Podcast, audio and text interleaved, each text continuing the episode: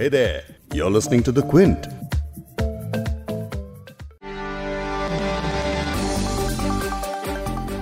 भारत में हर उस चीज़ पर राजनीति शुरू हो जाती है जिससे लोगों की भावनाएँ जुड़ी हों। सुशांत सिंह राजपूत की मौत का मामला भी इसी में से एक है। अब आपके मन में यही सवाल उठ रहा होगा कि एक एक्टर की मौत को लेकर आखिर कैसी राजनीति हो सकती है? लेकिन भूलिए मत कि राजनीति किसी की मौत या फिर कोई आपदा नहीं देखती है। उसे सिर्फ़ ज़रूरत होती है एक छोटे से मौके की, जिसे कहीं से भी निकाला जा सकता है। सुशांत सिंह केस को लेकर पहले बिहार सरकार बनाम महाराष्ट्र सरकार का झगड़ा सबने देखा। लेकिन अब एक बार फिर से हलचल तेज हो गई है। कंगना और शिवसेना के बीच जुबानी जंग और बिहार चुनाव में बीजेपी के सुशांत की फ़ोटो वाले पोस्टर्स ने बता दिया कि नेता अब इस मुद्दे को आसानी से छोड़ने वाले नहीं हैं। आज के पॉडकास्ट में इसी राजनीति को समझने की कोशिश करेंगे और एक्सपर्ट से ये भी समझेंगे कि पॉलिटिक्स और बॉलीवुड आपस में किस तरह जुड़ा रहता है।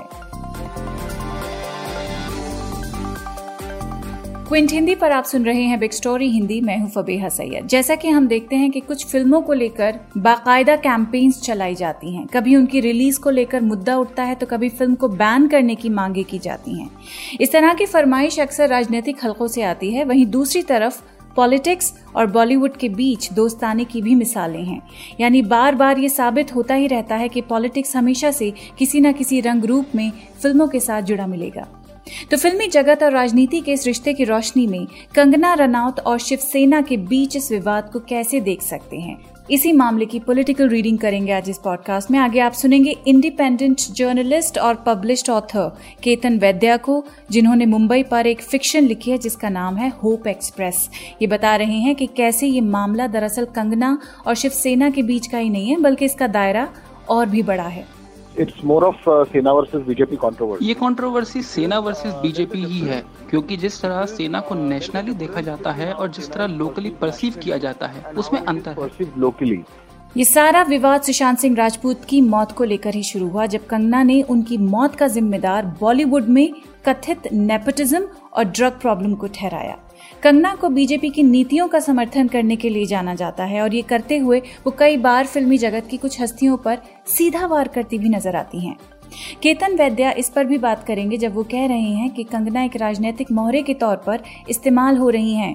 लेकिन भला एक अभिनेता की मौत को लेकर कोई पार्टी दूसरे अभिनेता का इस्तेमाल करके सियासत क्यों करेगी?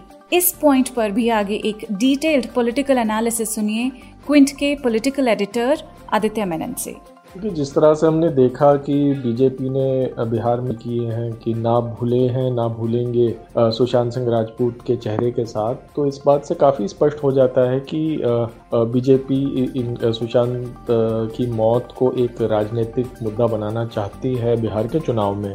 लेकिन पहले विवाद क्या है, ये जान लेते हैं।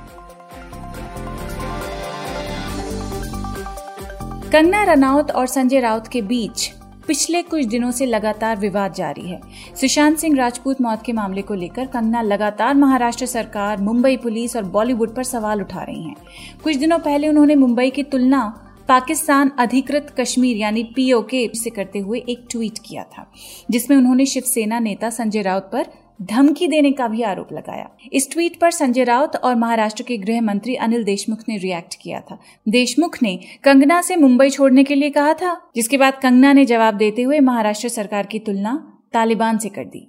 कंगना रनौत ने एक वीडियो मैसेज में शिवसेना सांसद संजय राउत पर पलटवार करते हुए आक्रामक अंदाज में कहा कि संजय राउत महाराष्ट्र नहीं है। उस वीडियो का एक हिस्सा आपको सुना देते हैं। आप एक सरकारी मुलाजिम है, एक मंत्री आप तो जानते ही होंगे कि इस देश में हर दिन नहीं, हर घंटे कितनी लड़कियों के बलात्कार हो रहे हैं, कितनी लड़कियों का शोषण किया जा रहा है, उनकी बॉडीज काट के, ऐसी डाल के फेंक दी जा रही है, उनकी काम की जगहों पे उनको गालियाँ दी जा रही है, उनका अपमान किया जा रहा है, उनके खुद के पति, उनके कान, नाक, मुँह, कान, जबड़े तोड़ रहे हैं। और आपको पता है इसका जिम्मेदार कौन है? इसका जिम्मेदार है ये जो मानसिकता आपने जिसका भौंडा प्रदर्शन पूरे समाज के सामने, पूरे देश के सामने किया है, वो मानसिकता इसकी जिम्मेदार है। और इस देश देश की इस देश की बेटी आपको माफ़ नहीं करेगी संजय जी। आपने उन सब महिलाओं का शोषण करने वालों को सशक्तिकरण किया है। इस इसी बीच न्यूज़ एजेंसी एएनआई ने सूत्रों के हवाले से ये जानकारी दी कि केंद्र सरकार ने कंगना रनौत को वाई लेवल की सुरक्षा दी है। इस पर भी ट्विटर पर गहमा गहमी हुई सवाल उठाए जाने लगे कि ऐसा क्यों हो रहा है। मामला आगे और बढ़ा जब कंगना रनौत के मुंबई के ऑफ़िस के बाहर बीएमसी ने नोटिस भी लगा दिया। बीएमसी का आरोप है कि कंगना ने अपना ऑफ़िस अवैध तरीके से बनवाया है। बीएमसी का कहना है कि कंगना के दफ्तर में प्लान के मुताबिक कंस्ट्रक्शन नहीं किया गया है। तीन इंच की जगह सेकेंड फ्लोर के स्लैब में ज़्यादा देखने को मिल रही है। कागज़ में जहाँ बाथरूम दिखाया गया है, वहाँ पर खुली जगह देखने को मिल रही है। नोटिस का जवाब देने के लिए कंगना को 24 घंटे का समय दिया है और अगर वो पेश नहीं हुई तो बीएमसी कार्रवाई करेगी। तो जब कंगना अपने होम टाउन से मुंबई आएँगी तो 10 आर्म्ड कमांडोज उनकी हिफाजत में रहेंगे। यहाँ तक कि इंडिया टुडे की एक रिपोर्ट के अनुसार कंगना को समर्थन और सिक्योरिटी देने के लिए एयरपोर्ट पर करनी सेना भी मौजूद रहेगी। इसके बाद महाराष्ट्र सरकार ने कंगना के लिए एक और मोर्चा खड़ा कर दिया कि अब उनके ड्रग कनेक्शन की भी जाँच हो रही है, जिस पर कंगना ने कहा कि अगर किसी भी ड्रग पेडलर से उनका लिंक साबित होता है तो वो मुंबई हमेशा के लिए छोड़ देंगी। सुशांत सिंह केस में एक और बड़ा डेवलपमेंट ये हुआ है कि अब एनसीबी ने सुशांत की गर्लफ्रेंड रिया चक्रवर्ती को भी गिरफ़्तार कर लिया है।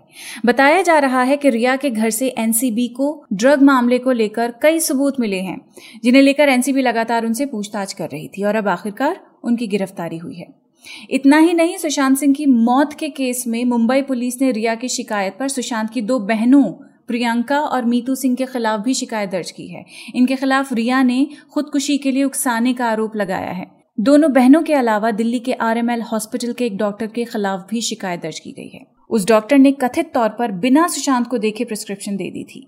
केस से जुड़े इस एंगल पर भी एक दूसरे पॉडकास्ट में बात करेंगे, लेकिन पहले इस केस से जुड़ी सियासत क्या है? यानी कंगना और शिवसेना का जो विवाद है, उससे उठते हुए कुछ पॉइंट्स हैं जिन पर आज हम बात करेंगे।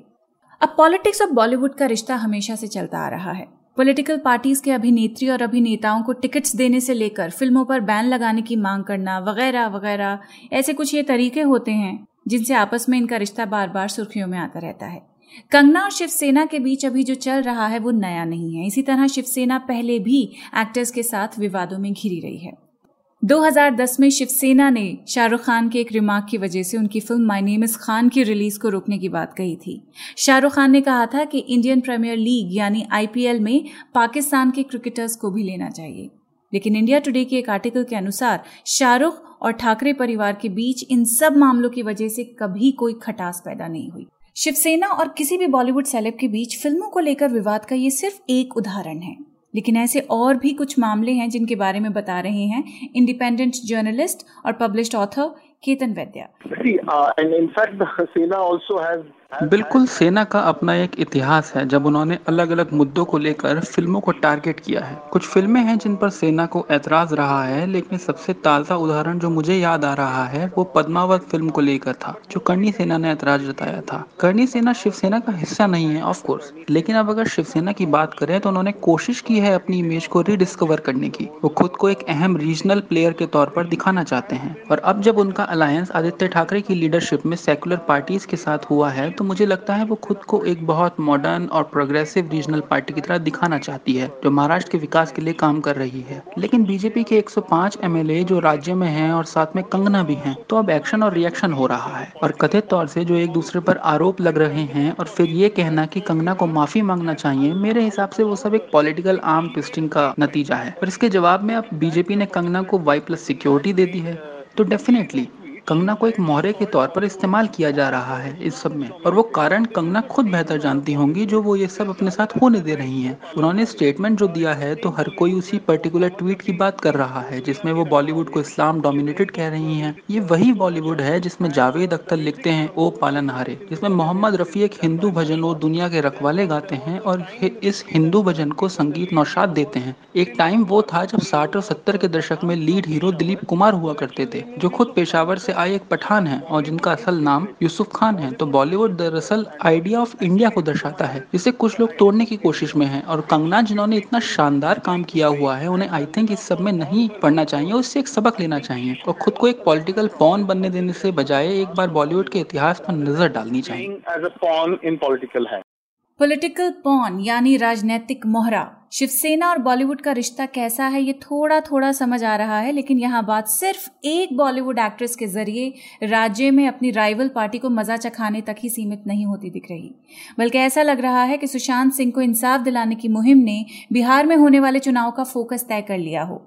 कैसे एक बॉलीवुड अभिनेता की मौत को चुनावी फ़ायदे के लिए इस्तेमाल किया जा रहा है, क्यों किया जा रहा है, इससे किसको फ़ायदा होगा, इस पर एक तफसीली एनालिसिस सुनिए क्विंट के पॉलिटिकल एडिटर आदित्य मेनन से। क्योंकि जिस तरह से हमने देखा कि बीजेपी ने बिहार में किए हैं कि ना भूले हैं, ना भूलेंगे सुशांत सिंह राजपूत के चेहरे के साथ तो इस बात से काफ़ी स्पष्ट हो जाता है कि बीजेपी सुशांत की मौत को एक राजनीतिक मुद्दा बनाना चाहती है बिहार के चुनाव में। अब उसकी वजह भी है सुशांत सिंह एक लीड हीरो बने बिहार के शायद गिने चुने एक्टरों में से हैं। एक शत्रुघ्न सिन्हा होते थे बहुत कई बरस पहले, फिर मनोज बाजपेयी है। मनोज बाजपेयी इस कदर एक लीड हीरो नहीं बन पाए, जबकि लेकिन बहुत अच्छे अभिनेता ज़रूर हैं वो। तो सुशांत एक वो लीड हीरो, एक नो, बिहार बिहार का चेहरा बॉलीवुड में इस कदर उनकी एक एक छवि बनी थी। और उनके नाम से भी ज़ाहिर होता है कि वो एक जाति विशेष से आते हैं।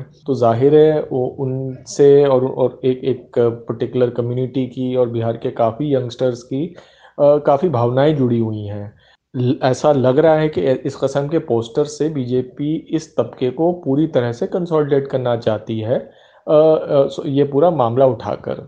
अब इसमें लेकिन कंपैरिजन क्या आता है कि ये बीजेपी के कोर कंस्टिट्युएंसी के वोट्स हैं। ज़्यादातर जो अपर कास्ट वोट है, जो यंग वोट है बिहार का, वो ज़्यादातर एक एक upper caste young vote BJP की तरफ़ ही झुका हुआ होता है। नीतीश कुमार का ये कोर वोट नहीं है। तो ये नीतीश कुमार के कंपैरिजन में भी बीजेपी अपने आप को एक नया मुद्दा ला के असर्ट करना चाह रही है एक ऐसा मुद्दा जो सिर्फ़ उनका है और उनके अलायंस पार्टनर का नहीं है।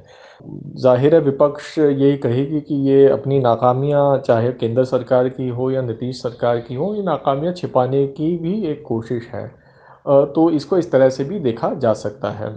दूसरा पहलू है जो शायद कवर हो चुका है काफ़ी काफ़ी बार मीडिया में कि बीजेपी पूरे सुशांत की मौत को शिवसेना और ख़ास तौर पर आदित्य ठाकरे और उद्धव ठाकरे के खिलाफ इस्तेमाल करना चाहती है। जो ब्रांड आदित्य ठाकरे एक यू नो, शिवसेना का नया उभरता युवा चेहरा और एक एक जो शिवसेना को नई दिशा में ले जाने वाला एक एक एक पर्सनैलिटी आदित्य ठाकरे को प्रेजेंट किया जा रहा था, ये उसको काउंटर करना चाहते हैं। आदित्य ठाकरे को बॉलीवुड के नेपोटिज्म के साथ जोड़कर वो आदित्य ठाकरे को नेगेटिव फिगर की तरह पेश करना चाहते हैं। और एक एक बहुत एक्सटेंसिव कैंपेन सोशल मीडिया में आदित्य ठाकरे के खिलाफ बीजेपी तो नहीं कहेंगे बल्कि इनफॉर्मल राइट विंग हैंडल्स ने चलाया हुआ है। तो ये दो तरह से सुशांत की मौत का इस्तेमाल किया जा रहा है राजनीतिक तौर पर तो फिर तो ये केस शिवसेना और बीजेपी के ही बीच का मामला हुआ या नहीं?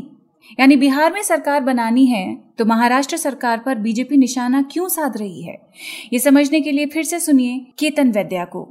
It's more of Sena versus BJP controversy ये कंट्रोवर्सी सेना वर्सेस बीजेपी ही है, क्योंकि जिस तरह सेना को नेशनली देखा जाता है और जिस तरह लोकली परसीव किया जाता है, उसमें अंतर है। लेकिन सेना की जो नई लीडरशिप है, उनकी कोशिश है कि सेना को ऐसे देखा जाए जो एक मज़बूत रीजनल प्लेयर है और जिसकी छवि फ़िल्में और किताबें बैन करने वाली पार्टी तो बिल्कुल नहीं हो। तो अगर आप बॉलीवुड को टारगेट करने की हिस्ट्री देखेंगे तो बात सिर्फ़ सेना ही नहीं, बल्कि कई दूसरी पॉलिटिकल पार्टीज़ हैं इंटरेस्ट ग्रुप भी इसमें शामिल रही हैं। लेकिन इस सेना और कंगना के बीच के विवाद के पीछे कई तहें पड़ते हैं, और मैं इसे बीजेपी और सेना के बीच का विवाद ही मानता हूँ। सेना ने बीजेपी के साथ मिलकर चुनाव तो लड़ा, लेकिन बाद में रास्ते अलग कर लिए और फिर एनसीपी और कांग्रेस के साथ मिलकर राज्य में सरकार बना ली। तब से ही बीजेपी ने सेना को कई मुद्दों पर निशाना बनाने का कोई मौका नहीं छोड़ा है और महाराष्ट्र पुलिस के ज़रिए सेना को टारगेट करने में सुशांत केस बीजेपी के लिए काफ़ी भिंडी साबित हुआ है। और अब कंगना के स्टेटमेंट यही लगता है की उनके अनुसार सेना ही हर चीज़ के लिए जिम्मेदार है। जब कंगना ने ट्वीट किया कि, ओ मुंबई, सो अनसेफ ऐसा लगता है कि, मानो ये पीओके हो तो ये स्टेटमेंट और रीजनल प्राइड का इशू लेकर सेना कंगना के ज़रिए बीजेपी को निशाने पर ले रही है। तो बीजेपी वाया कंगना। एक एक्टर की मौत कैसे पॉलिटिकल पार्टीज़ की बैटरी रिचार्ज कर देती है? कैसे फिर इसी बॉलीवुड का फ़ायदा उठाते हुए उस पर आरोप लगाए जाते हैं। ये किसी सनसनीखेज ड्रामे या नॉवल से कम नहीं। सुशांत सिंह राजपूत की मौत की कवरेज कैसे थिएटर में तब्दील हो गई है और इससे हमें यानी आम ऑडियंस पर किस तरह की ज़िम्मेदारी आ गई है, हमें किस तरह से सोचना चाहिए, ये एक रिफ्लेक्शन आपको खालिद मोहम्मद के लिखे एक आर्टिकल में मिल सकती है। ये आर्टिकल आप द क्विंट और क्विंट हिंदी की वेबसाइट पर पढ़ सकते हैं। इस मामले से जुड़ी तमाम खबरें आप फॉलो करते रहिए क्विंट की वेबसाइट पर, यूट्यूब चैनल्स पर और फेसबुक पेजेस पर भी। इस पॉडकास्ट के एडिटर हैं संतोष कुमार और इसे प्रोड्यूस किया है फबेहा सैयद ने। अगर आपको बिग स्टोरी हिंदी सुनना पसंद है तो क्विंट हिंदी की वेबसाइट पर लॉग ऑन कीजिए और हमारे पॉडकास्ट सेक्शन का मज़ा लीजिए।